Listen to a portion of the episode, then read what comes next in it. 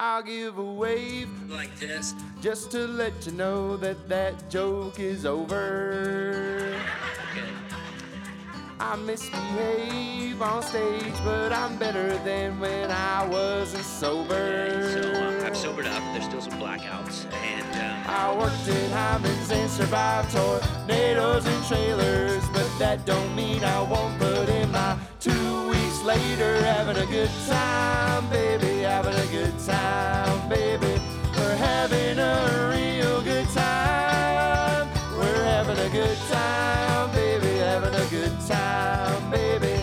I'll tell you one more time, oh yeah, we're having a good time, yeah. we're having a good time. All right. Welcome, ladies and gentlemen, to the We're Having a Good Time podcast.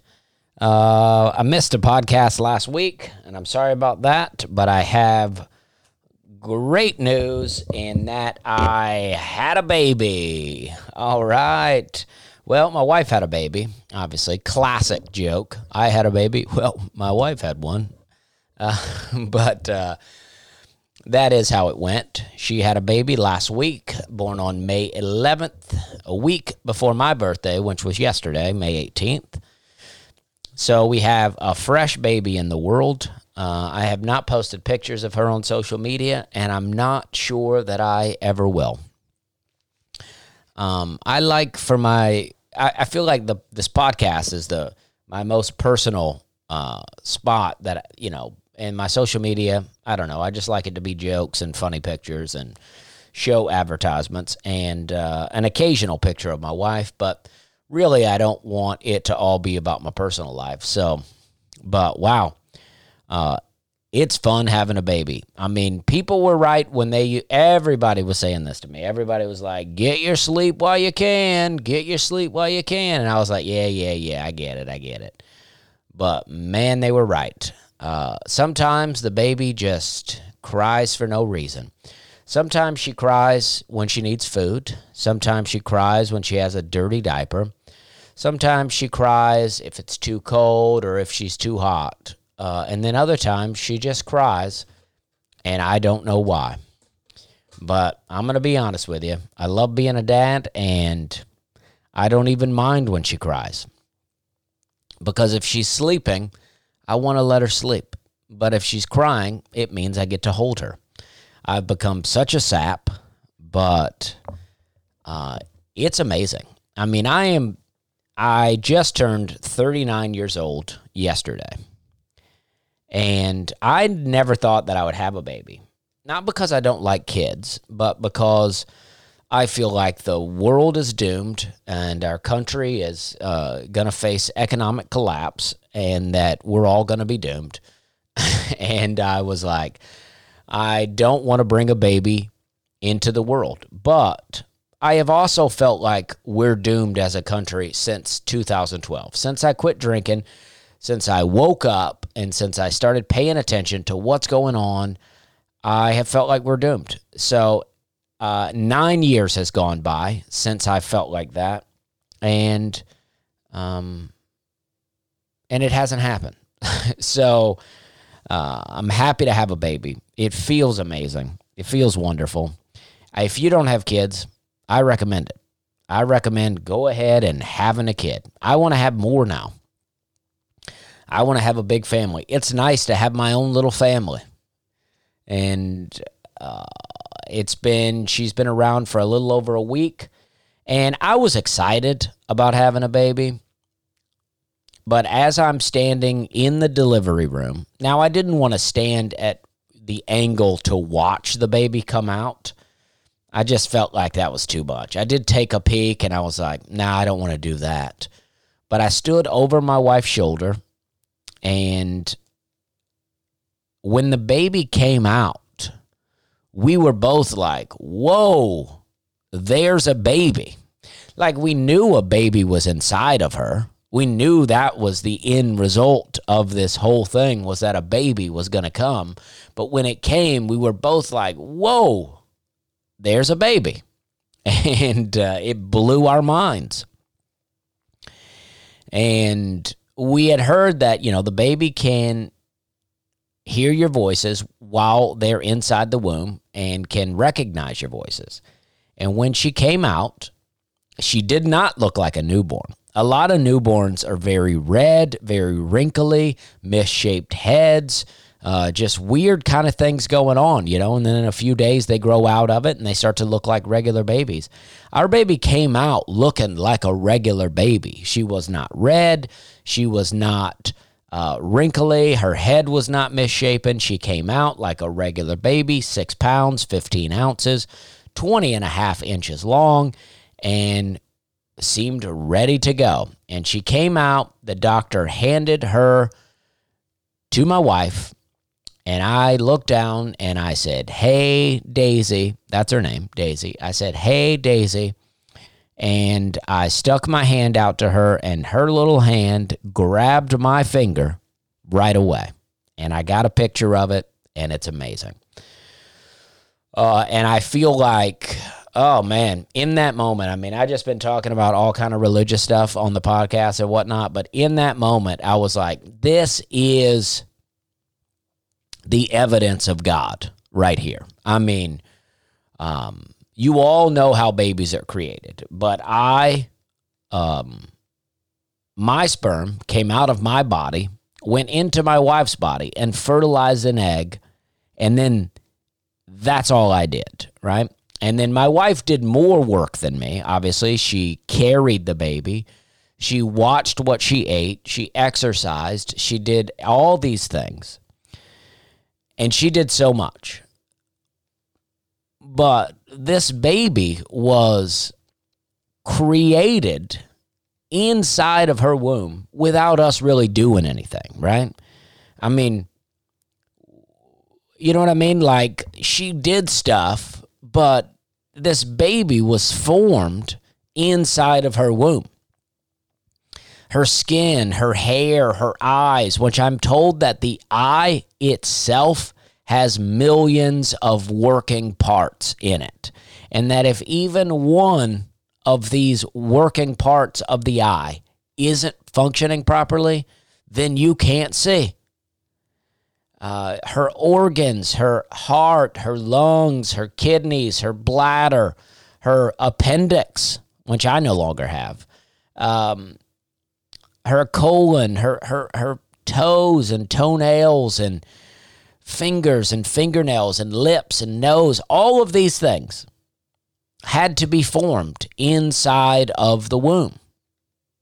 Now, uh, you know, evolution teaches us that we're all mistakes, that we uh, are all just a product of uh, a big explosion, when, uh, an explosion of nothing, which formed um, you know different pieces out in the the in space. Um, and people can articulate this better in a way that makes it sound more real but basically we're taught that you know molten hot magma formed the planet earth and that it spun around and then it rained on it for millions of years and then it cooled and then lightning struck the pools of water and then through that created a uh, type of proteins which eventually would form the first signs of life, which over time mutations would come to those things. And as those things began to mutate, um, they would turn into a different thing and then a different thing and then a different thing until we eventually got to humans. And they said that, you know, 6,000 years ago, roughly, is when you started to see the first human civilizations, right? But then, you know, Christianity teaches. Now, I'm not doing these numbers myself. These are just things that I read. Uh, teaches us that life began around 6,000 years ago, which I've, I always found to be an interesting coincidence. That about the time that we start to see human uh, civilizations is about the time that the Bible says that life began in, in general. Now, I don't know that any of that really matters in the real scheme of things with the spirit of of the Holy Spirit and whatnot and stuff like that. I don't know that the age of the earth really matters, but I just find it interesting because from what I understand, and I and my understanding of science is is not not a vast understanding, but my understanding is that there has never been a mutation really that happened in the body that was positive. All right, when something mutates in our body, like uh, what is it? The chromosomes. If you have an extra chromosome, uh, your baby will have Down syndrome. So you have many chromosomes, and if you have just one extra, it will completely alter that life. Now, I've known several people with Down syndrome in my life, and I've also watched many videos of Down syndrome kids, and they're beautiful kids, and they're they're awesome and fantastic, and with great personalities, and they live uh, a lot of times long lives. But I think that we can all see that that type of mutation is not normal and not positive, right? Uh, it's not negative in the sense that they are still beautiful life forms, but and I've you know I've become a real sap since I'm a dad now, but um, everything's beautiful and wonderful to me. Uh, even economic collapse is beautiful and wonderful because I have a daughter in my life uh, that I get to hold and uh, love and feel like she loves me, and it's amazing. Uh, I'm just telling you, if you if you're on the fence about having kids, I'm saying just do it, okay? Even if you're like I'm not ready. I mean, there's a lot of wrecks out here raising kids. You can do it. Um, but um, so uh, my understanding is there's never been a mutation that's actually positive. So all of this stuff and, and my thinking on evolution is when you, you know, all of species, even a lot of plants, maybe all of them, but a lot of plants require uh, two, you know, kind of a male and a female to pollinate each other. All animals require with the exception of maybe the octopus, which I think is somehow able to fertilize itself, um, all species require male and female to reproduce.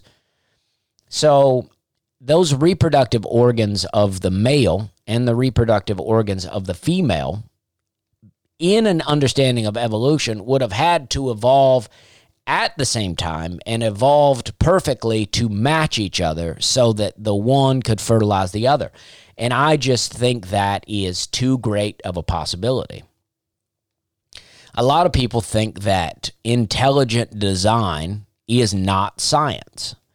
But m- me personally, I think that, you know, creating something that potentially doesn't exist uh, just to say that you're science is also not science. I think science is basically just observing things and um, you know, and figuring out what makes them.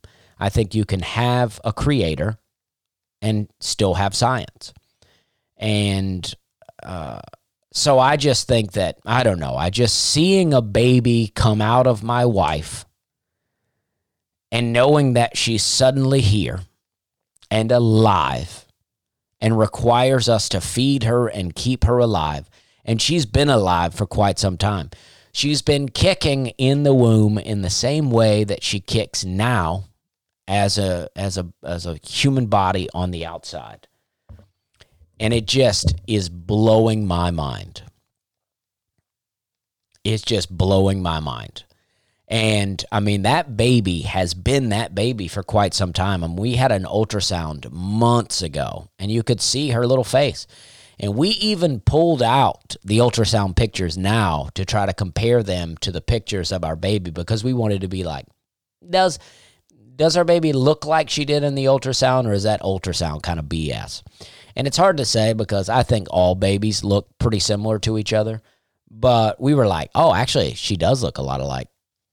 And uh, I think it's great. I mean, um, it's just I don't know. I can't. I don't. I don't even know if I can put it into words. But just seeing the baby come out, and how many times have I said baby on this podcast? Just seeing her come out was. I was just like, wow, that is the creation of God. In in the verse in Jeremiah, and I don't know uh, exactly the verse, but it said, "I knew you in your mother's womb." I am more convinced of that than ever. I believe that God knows us all intimately and wants to be in our lives. Now, I realize that people are have gone through a lot of pain at certain times in their life and they I I you know, I watch a lot of church stuff on TikTok too. I finally got my TikTok al- algorithm to be more towards religious and, and, and funny stuff than, you know, twerking.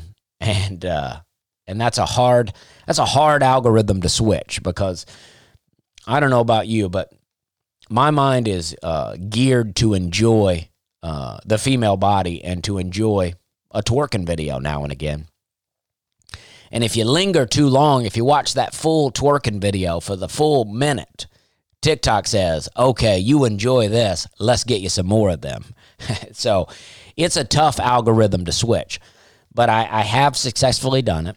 And I got, you know, and I watch people that will ask preachers questions like, how can, you know, uh, things like rape and torture and murder uh, exist when, you know, there supposedly is a loving God? And it's a difficult question to answer. I've watched preachers struggle to answer it.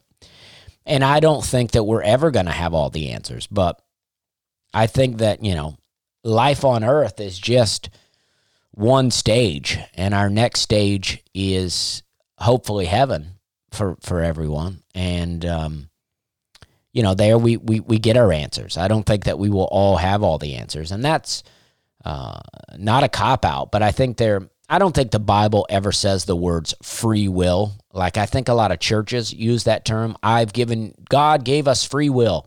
I don't think you can find those terms in the Bible, but you know, it's like that's why I like to talk about uh, the laws and stuff because I think, and this, I don't know, I don't even know what to talk about in this podcast because I'll be honest.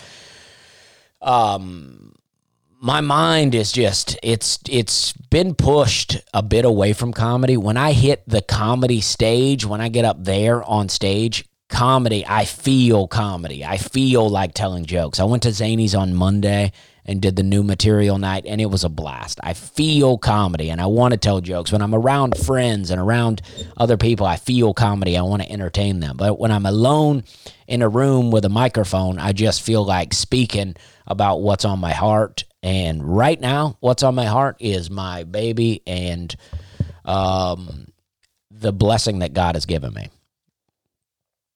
And so I just when I when I think about the laws and stuff, it feels like that God has said, "Listen, you're here, and you are allowed to do. Uh, you know, you you make the choice on what you do."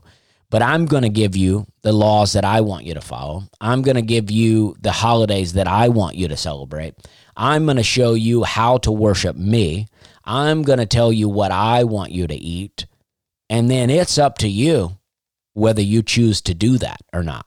And I think it's when we get into whether we should follow the laws or not, I think we really make it a lot more complicated than it should be. I was just having this thought the other day I was having this thought where it's like, um, you have people that are, you know, I, th- I would say a lot of modern day Christians are very New Testament centered.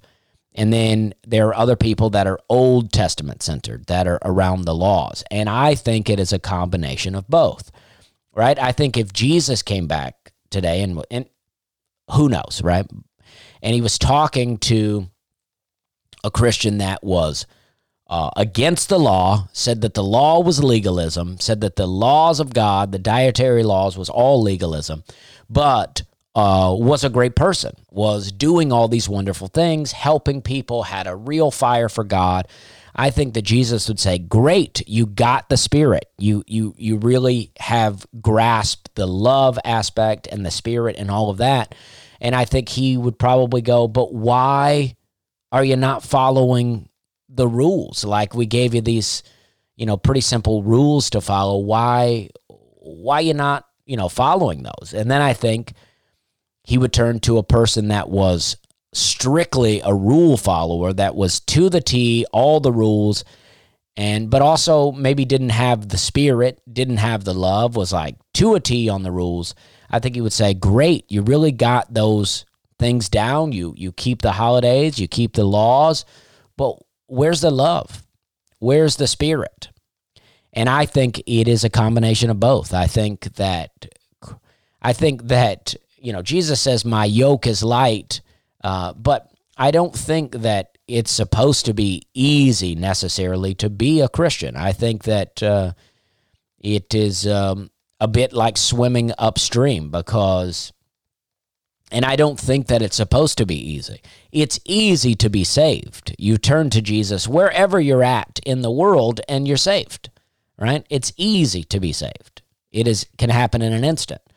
But to be a Christian and to walk the walk, I don't think it's supposed to be easy.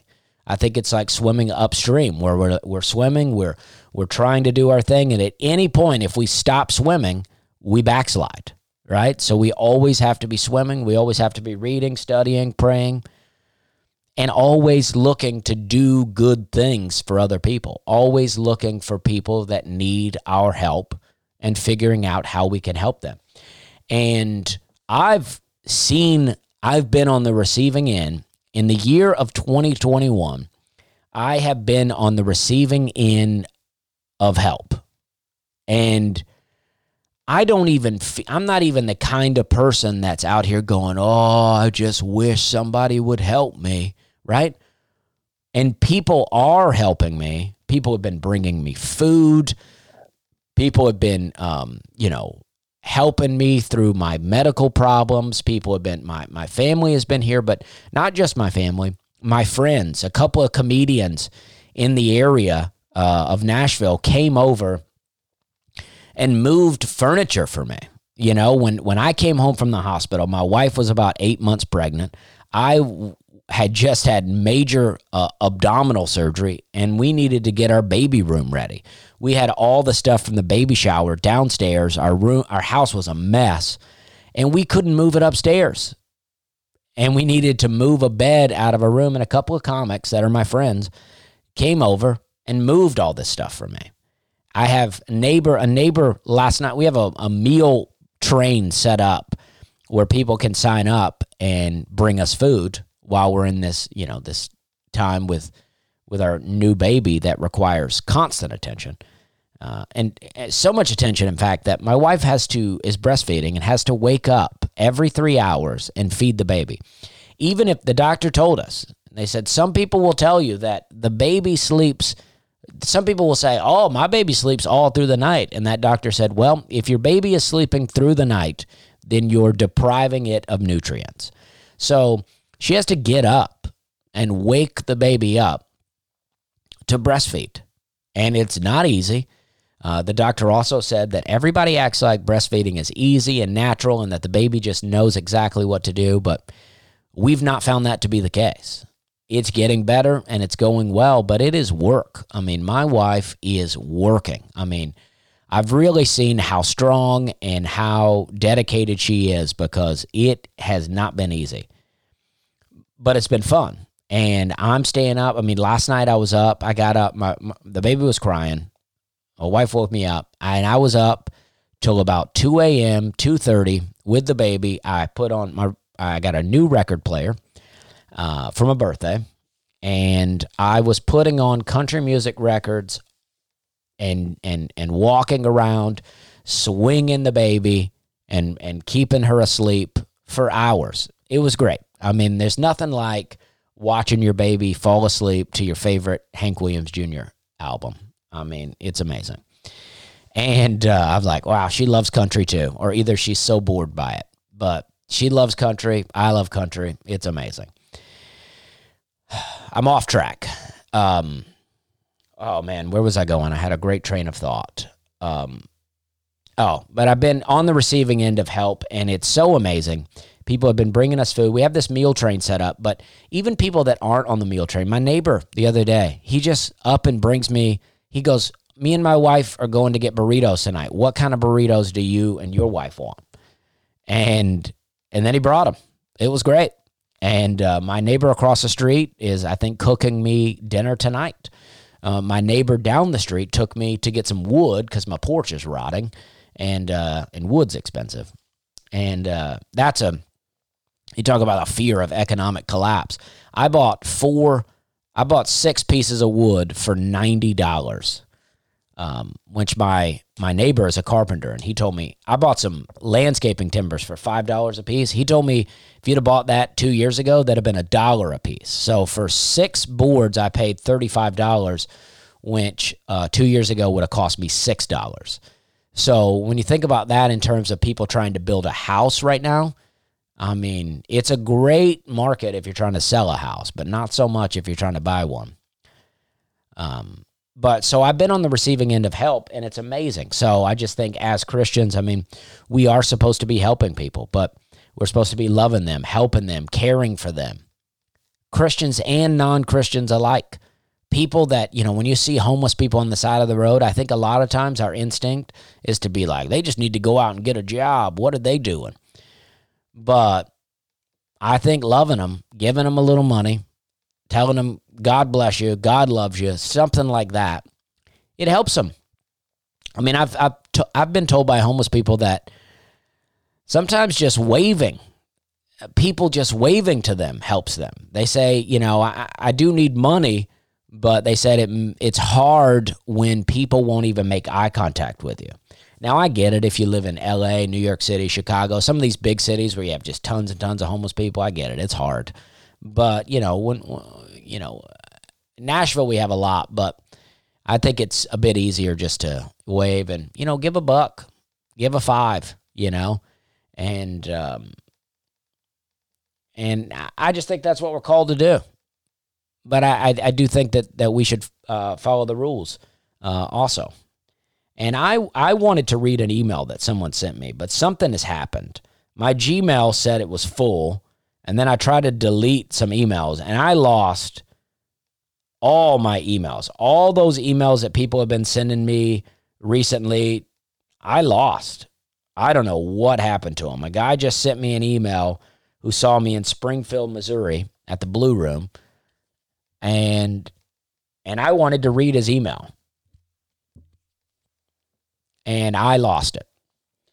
But other people have been messaging me and it's very encouraging to me. It's some of the most encouraging things to me um, I mean, um, and I, you know, and I don't want to share people's names and stuff about this, but uh, I do want to find uh, a mess. Anyway, someone, uh, and I, everything seems to be messing up on social media, and I don't care.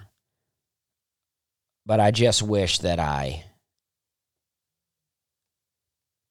could find the things that, that people said. But I, I don't know. People have just been sending me things and saying that they appreciate what I'm talking about. They say, even people are like, I'm not religious, but I appreciate the Bible talk. I appreciate what you're saying. And people, some people have said it's made them want to read their Bible. And that's what I'm all about because this is what I just think is lost when when you're only New Testament centered. And this is this is why I think it's important the whole Bible is relevant because if you're just reading the New Testament, you don't understand a lot of times what they're talking about because the, the, all of the people in the New Testament when they reference the word of God, they're talking about Old Testament, Genesis through Malachi because they didn't have the New Testament. They were that New Testament. And a lot of people don't even say testament, they say covenant. It's the old covenant and the new covenant. And some people don't even say old and new, they say old and expanded, meaning that Jesus did not necessarily, he didn't do away with things, he expanded things. I think certain things are done away with. I think uh, animal sacrifice is done away with because Jesus is the ultimate sacrifice. And I think stoning is done away with. But so when you look in the Old Testament and, and you see people God commanding them to stone certain people. I think Jesus did away with that. And the reason I think is because uh, when people were, you know, called to stone, the, the idea was, all right, you're all going to follow all these rules and you're going to be sinless because of it. And when people do sin, you stone them, right? It seems intense. I get it. But Jesus was like, when when people in the New Testament were trying to stone this lady for sleeping around and whatnot. Jesus was like, okay, let's do it. All right, whoever here is without sin, go ahead and throw the first stone. And they were like, oh gosh. And then I think it says that Jesus started to write in the dirt. And a lot of people believe that Jesus was writing their sins in the dirt as he was saying, He who is without sin cast the first stone. And then he was writing, I know what you did. I know what you've been doing. I know what you've done. And in that moment, they were like, oh gosh. So if we stone this woman, we're actually uh, could be stoned too. And so I think since we're all sinful people, none of us are equipped to stone anyone. And Jesus says, before you remove the speck from your brother's eye, remove the plank from your own eye. But then I think at the same time, people use that to say that you can't correct. Anytime you call something to someone's attention is oh you're judging them. You're judging them. And i i don't think that especially from christian to christian if you're um you know saying hey you know you're doing this and i just want to you know let you know that you shouldn't be doing that i don't think that's judging them i think that's you know correcting them bringing it to their attention and i, I you know and Wow, what a title for the podcast. We're having a good time. And uh, and then it's just turned on to full on church in here. But I am having a good time. I think this is all fun. So the reason I say if you read the Old Testament, the Old Testament, especially King James, because they don't dilute things. I'm not saying that it's the only correct version. What do I know? I don't know if it's the correct one. But when you read it versus an NIV, NIV has changed a lot of things and it's not as fun. The Old Testament talks about you know, all kinds of interesting things, giants and dragons and things like that. And people Oh, like, oh, that's not real. And I'm like, well, who knows, right? The, the, the word dinosaur wasn't around at the time of writing the Bible. So dragon could mean dinosaur. But also, we have reptiles on the earth today that are called dragons. Unicorn is referenced, and they go, What do you mean, a horse, a fantasy thing? And it's like, Well, there also is a rhino that has one horn. So maybe that's what they're talking about. It's like there's plenty of answers out there to these questions.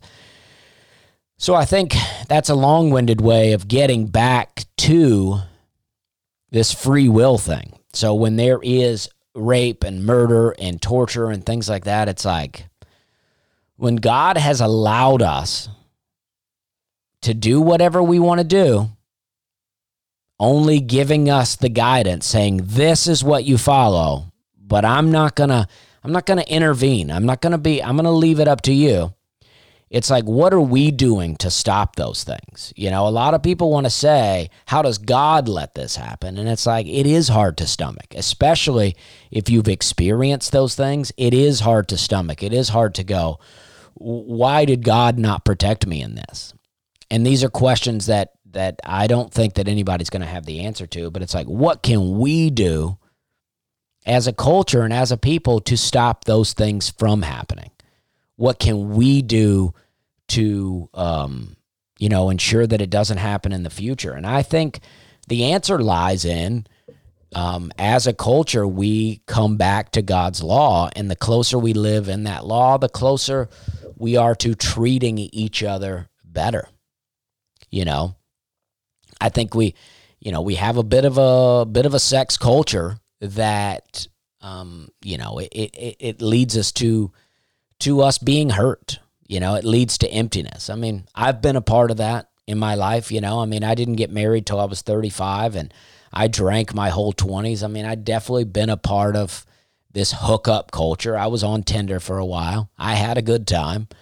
Uh, but it's like, you know, I've thought about that a lot. I mean, a lot of times I thought that I was just casually dating and I thought that the person that I was was dating on Tinder was also aware that it was just casual dating and I don't always think that was the case. I mean, uh, upon reflecting, I'm like, you know what? Maybe um, you know, I you know, I just don't think that everybody is equipped to handle casual dating. So I don't know. We're having a good time here. I'm enjoying talking about these things, and I'm excited that I had a baby. I usually try to make Bible talk towards the end, but I haven't been doing comedy, so I don't have a good where where we've been, where we're going. But let's do it anyway. Where we've been, where we're going. Where they going? Where they been? Where they going? Where, where they been. Where we're going, where we've been. All right. Last month, this past Monday, I went to Zanies. Zanies does a thing on Monday nights, which is called New Material Mondays. And if you haven't been, it's really great because uh, we have such a hot um, group of comics in Nashville, and it's really amazing. This Monday in particular, I really enjoyed because it was some of Nashville's finest. We have a bunch of LA comics that have moved here now, but none of them were at this uh, Monday night, and I loved it. Uh, we had you know people like, and I don't, and, and if I and if you if you're a Nashville comic, you're listening, and I forgot to mention your name, I'm sorry. I'm just going off memory, but you know, people that are my friends in comics that are really good, like Connor Larson, Chance Willie, uh, Aaron Weber, Dan Whitehurst, KC, um, Brad Sativa. I mean, they were all on this show on Monday with me and Moody Malavi. Uh, and uh, I just think it's really great. We had the great kind of local crew, and it was a hot show. I mean, I thought it was really solid all the way through. Um, who was it from Atlanta? Joe Pettis came up, and and and I loved it. I mean, so but you know, so you could come on a Monday and get a show like that where you get all local comics, but all coming out with fire. I haven't seen Connor on the new material Mondays in a long time, and he crushed. He had he had a really great set. I don't think Dan Whitehurst has done one yet. Dan is always funny.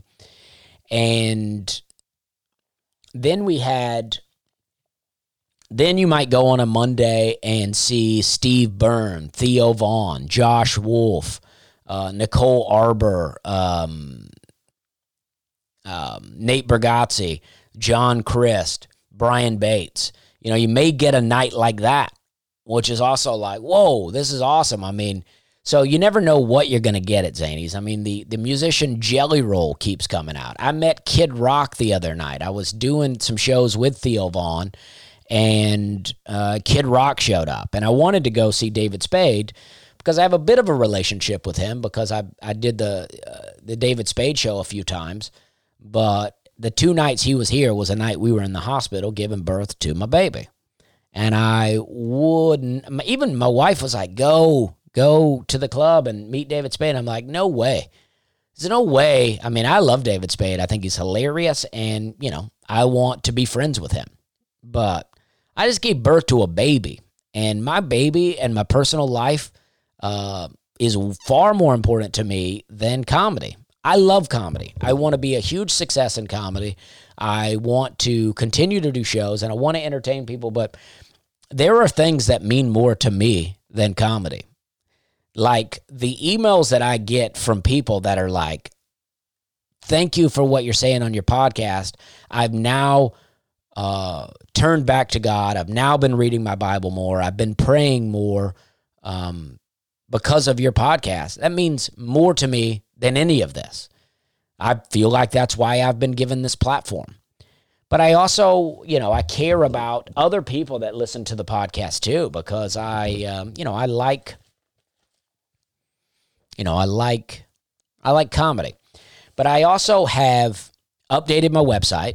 So I don't have all my dates on there, but I at least gave my my dates throughout uh, the month of June and uh, through uh, a little bit of July. But just to give you, I'll, I'll, I'll read through a couple here because I want you to know what's coming up. Because I'm off the road for May, but once May is done, I'm back on heavy. Um, May 25th, though, I'll be at Zanies um, doing my show, Dusty Slay's Grand Old Comedy Show. And I have uh, my friend Evan Burke is going to be there. My friend Jake Rubel, Laura Hibbard, um, Derek Stroop, an Alabama guy living in Colorado now, coming, very funny. Uh, and then Aaron Weber, also going to be on the show. It's going to be a great show. I can't wait. That's going to happen. And then starting in June, I'm going to Des Moines, Iowa to the Funny Bone. Uh, that's the first weekend in June. The second weekend in June, I'm going to Holton, Kansas.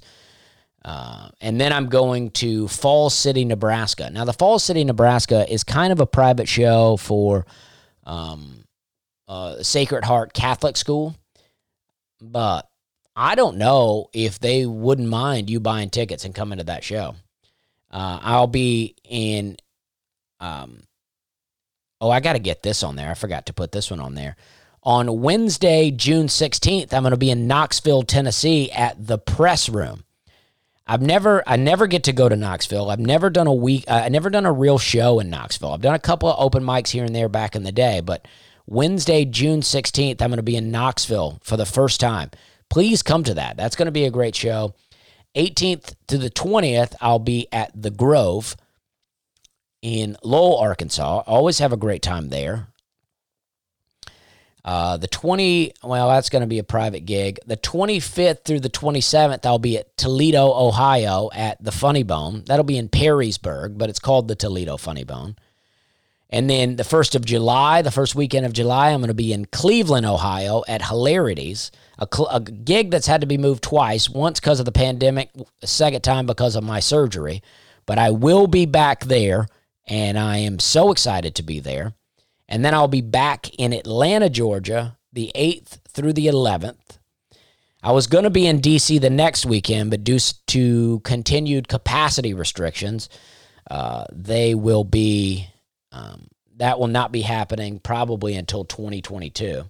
But after that, I will be going to Auburn, Alabama, which is, I missed it before because um, I uh, had surgery. So I was supposed to go there, and then the day I was supposed to go there, I was given serious abdominal surgery. But I will be back in Auburn, Alabama at the Crown of Comedy Club. I'm very excited. Me and Evan Burke will be going there. And then I'm going to go to New Orleans.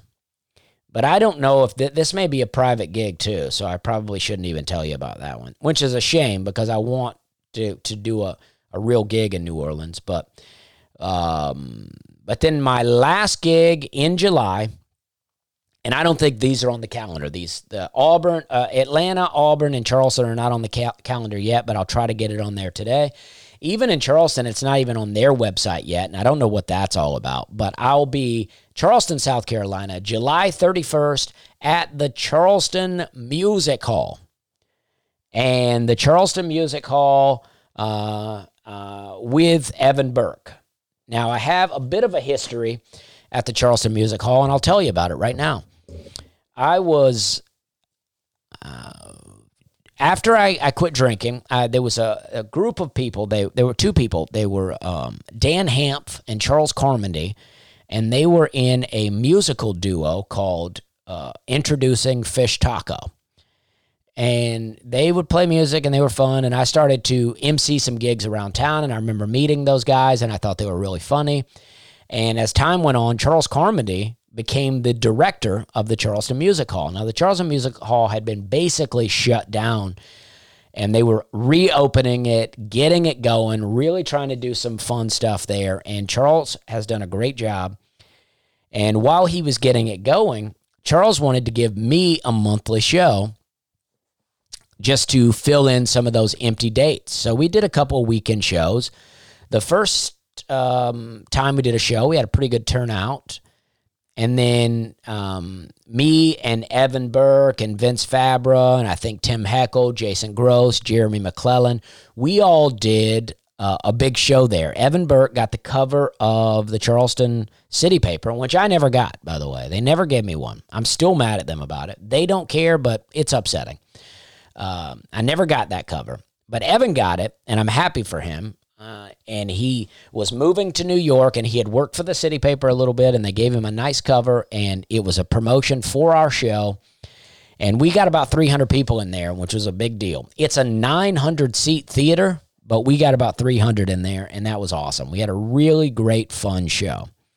And Charles, after that, Charles gave me the monthly show and continued to let me do it. And on the weekends, we'd have a good show, but we tried a Wednesday night one time.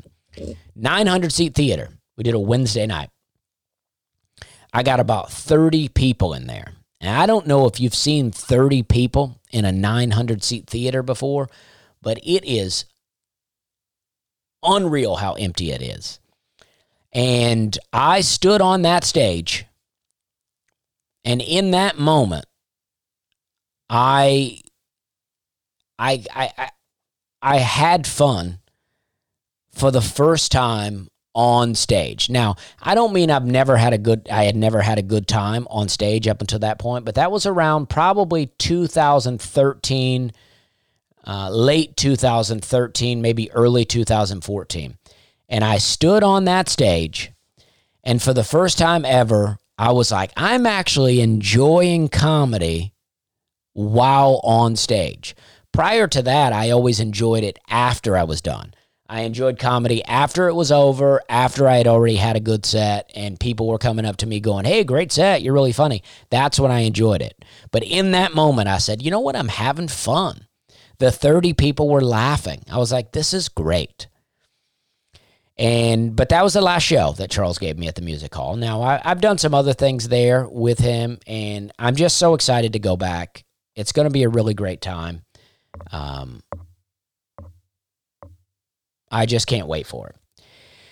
And by the way, if you try to email me in the last couple of days, my email is dead. I don't know what's happened to it. I may have to create a new email because I'm not getting emails and I deleted a bunch of them but it, it says it takes 24 hours to take effect. But so far, I'm not seeing that. Um, so the email I got from a guy uh, was telling me he was talking to me about mask. All right, here it is, your weekly mask rant.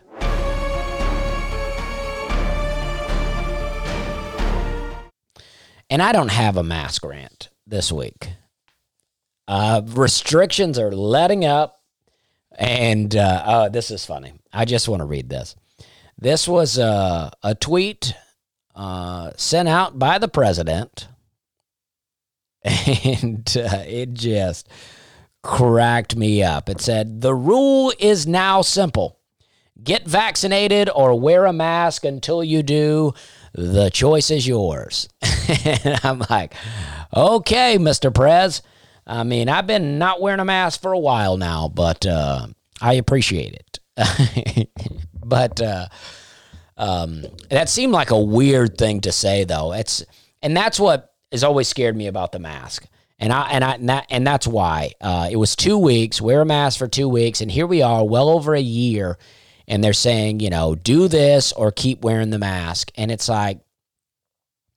I'm not saying anything about the vaccine. I don't I don't even have an opinion. I uh, and personally, I don't think that people should be asking about it. I don't think you should ever ask people about their medical. In fact, I thought there was a rule that you weren't allowed to ask people about their medical history.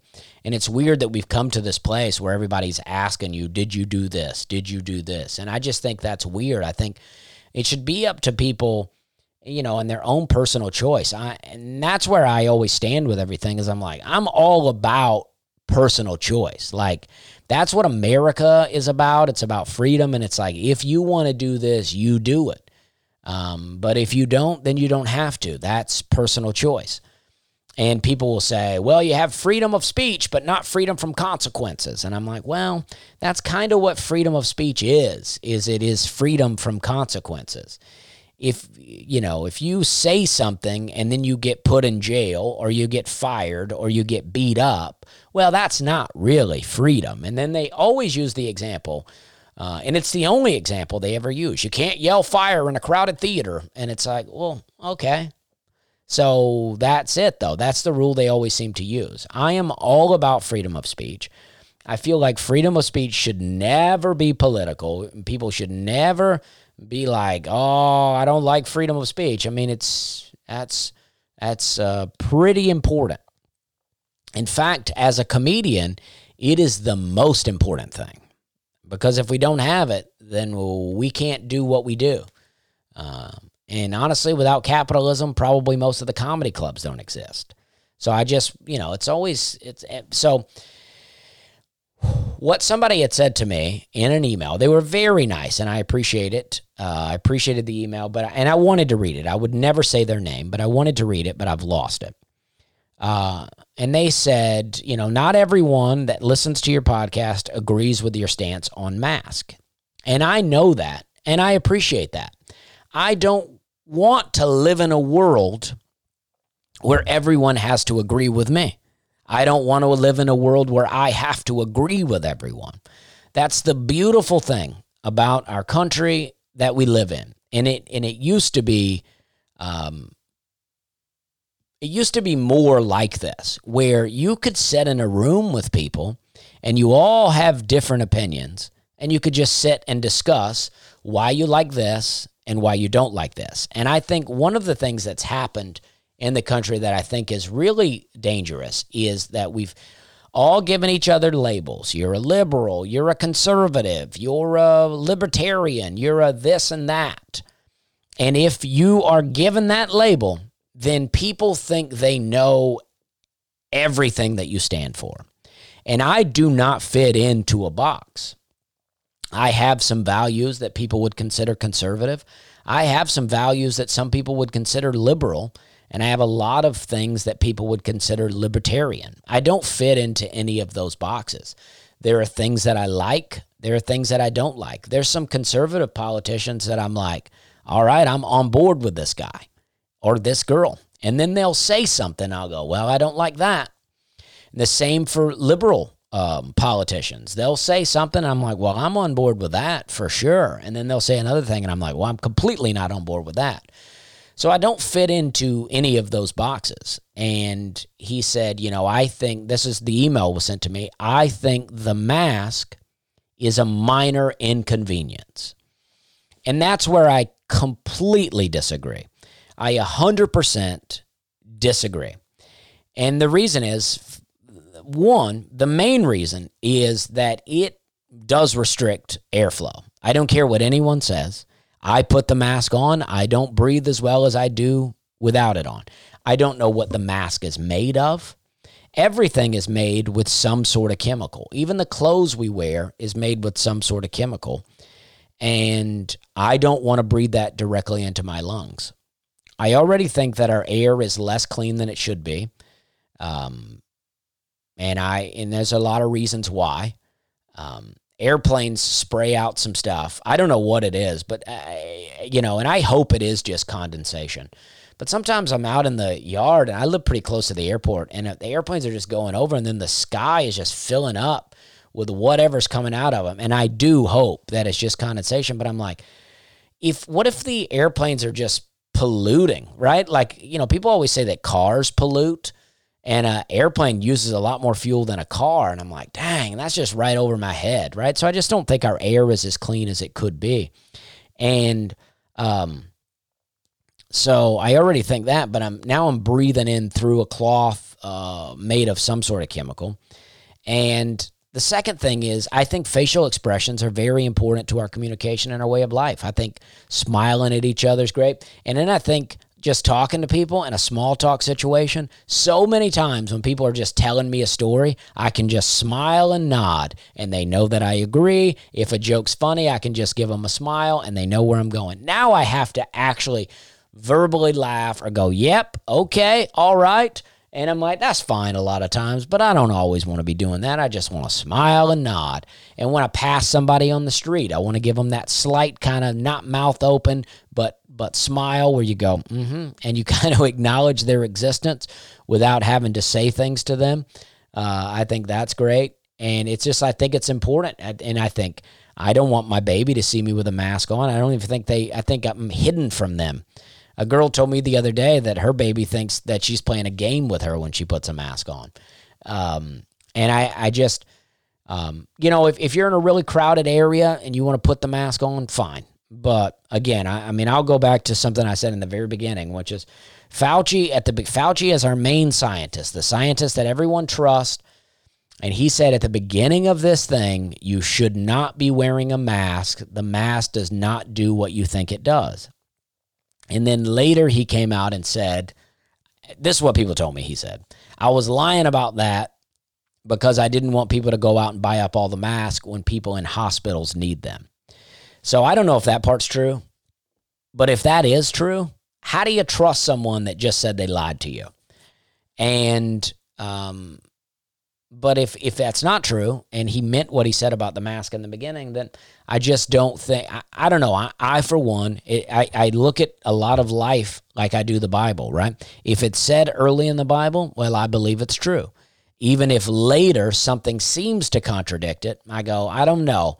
I think I'm misinterpreting the second thing wrong because the first thing was very clear.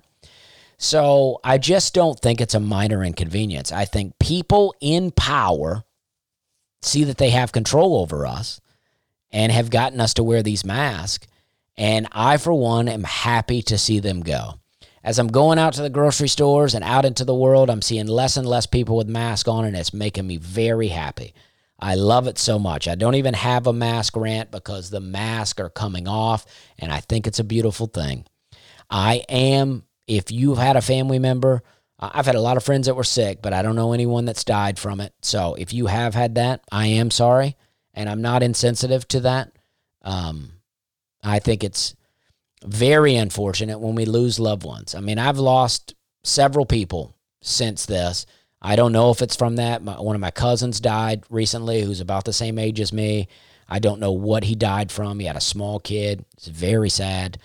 My friend Clint, who had a lung disorder, my friend Clint Noor, who had a lung disorder, died at the very beginning of this. And none of us really know why or what happened to him. He went to um, the Bahamas to do comedy with the Comedy Zone. And then he came home to New York City, set up, talked to his roommate that night. The next day, he was dead. And nobody really knows why.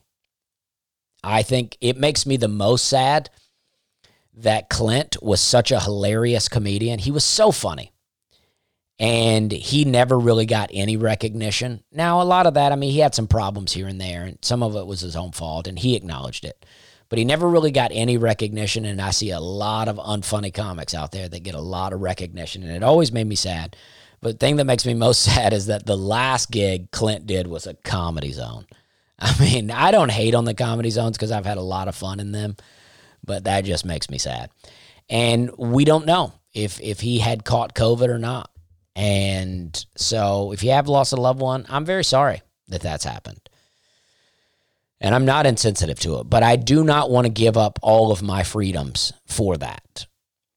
And people say, "Oh, it's not all your freedoms," but fr- freedoms get taken away bit by bit. They don't. They're not always taken away all at once. First, you lose this, then you lose freedom of speech, then you lose this, then you lose this, and before you know it, you have no freedoms left. And that stuff's important to me. All of this stuff is important to me. That's why I talk about it here. I appreciate you listening to my podcast. I appreciate the people that do tune in. And I never my my hope is never to offend. I mean, I never mean to. I mean, when I talk about Christianity and and if you're a listener and you're not a Christian, if you're, you know, if you're uh, Muslim or Hindu or Buddhist or or or you know Jewish, uh, great. I'm happy to have you. You know, and I respect everyone's religion, but I have my own, and it means something to me, just the way yours means something to you. And uh, I want to share it with people because it brings me a lot of comfort. Uh, when I'm when I'm awake at, at 2 a.m. holding my baby who's crying, I'm praying. I'm praying that God would send her comfort. And I want uh, to, oh, this is something that I wanted to do. I want your prayers, you know, pray for me. Pray for my health. Pray for my baby. But I also want to pray for you. That's something that I want to do. I want to get that uh, together. I want to get that sort of thing together so that I can um, begin to pray for people.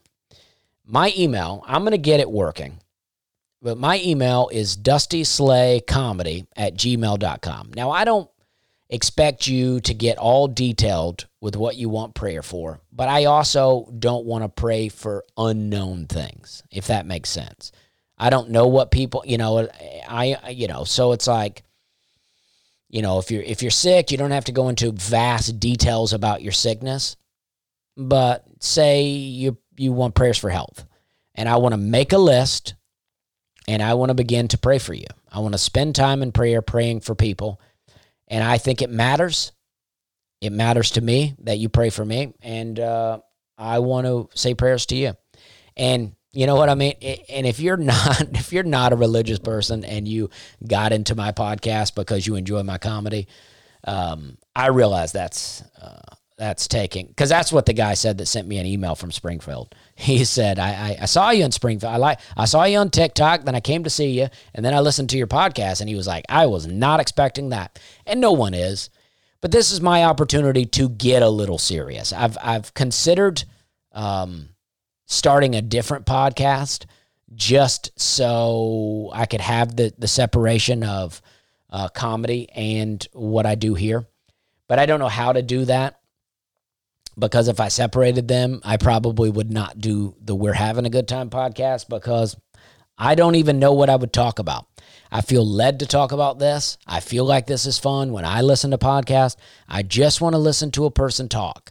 I I don't really like comedy podcast because it's just I hate morning radio shows where you tune in and people are they're telling a joke and the whole studio's laughing and it's just like I don't like that.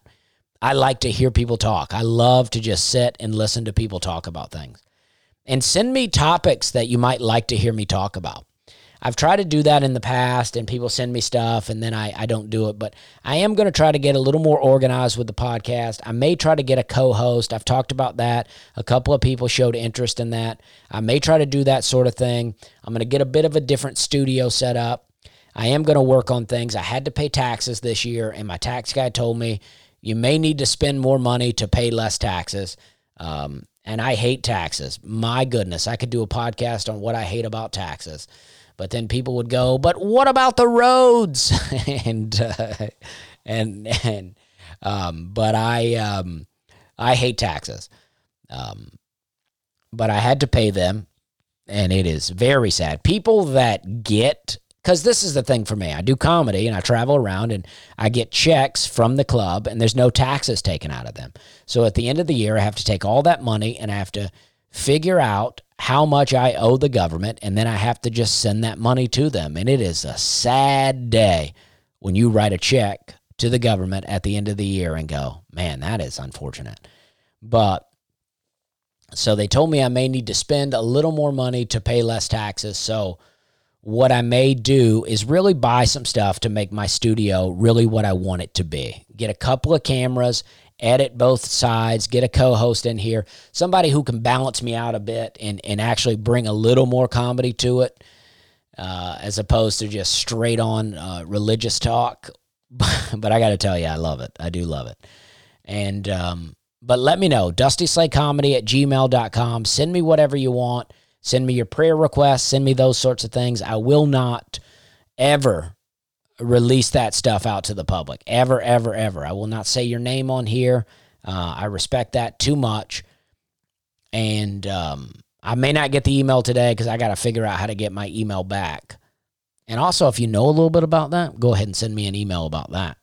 Um, but anyway, thank you very much. Thanks for tuning in. I appreciate you guys. Uh, we're having a good time.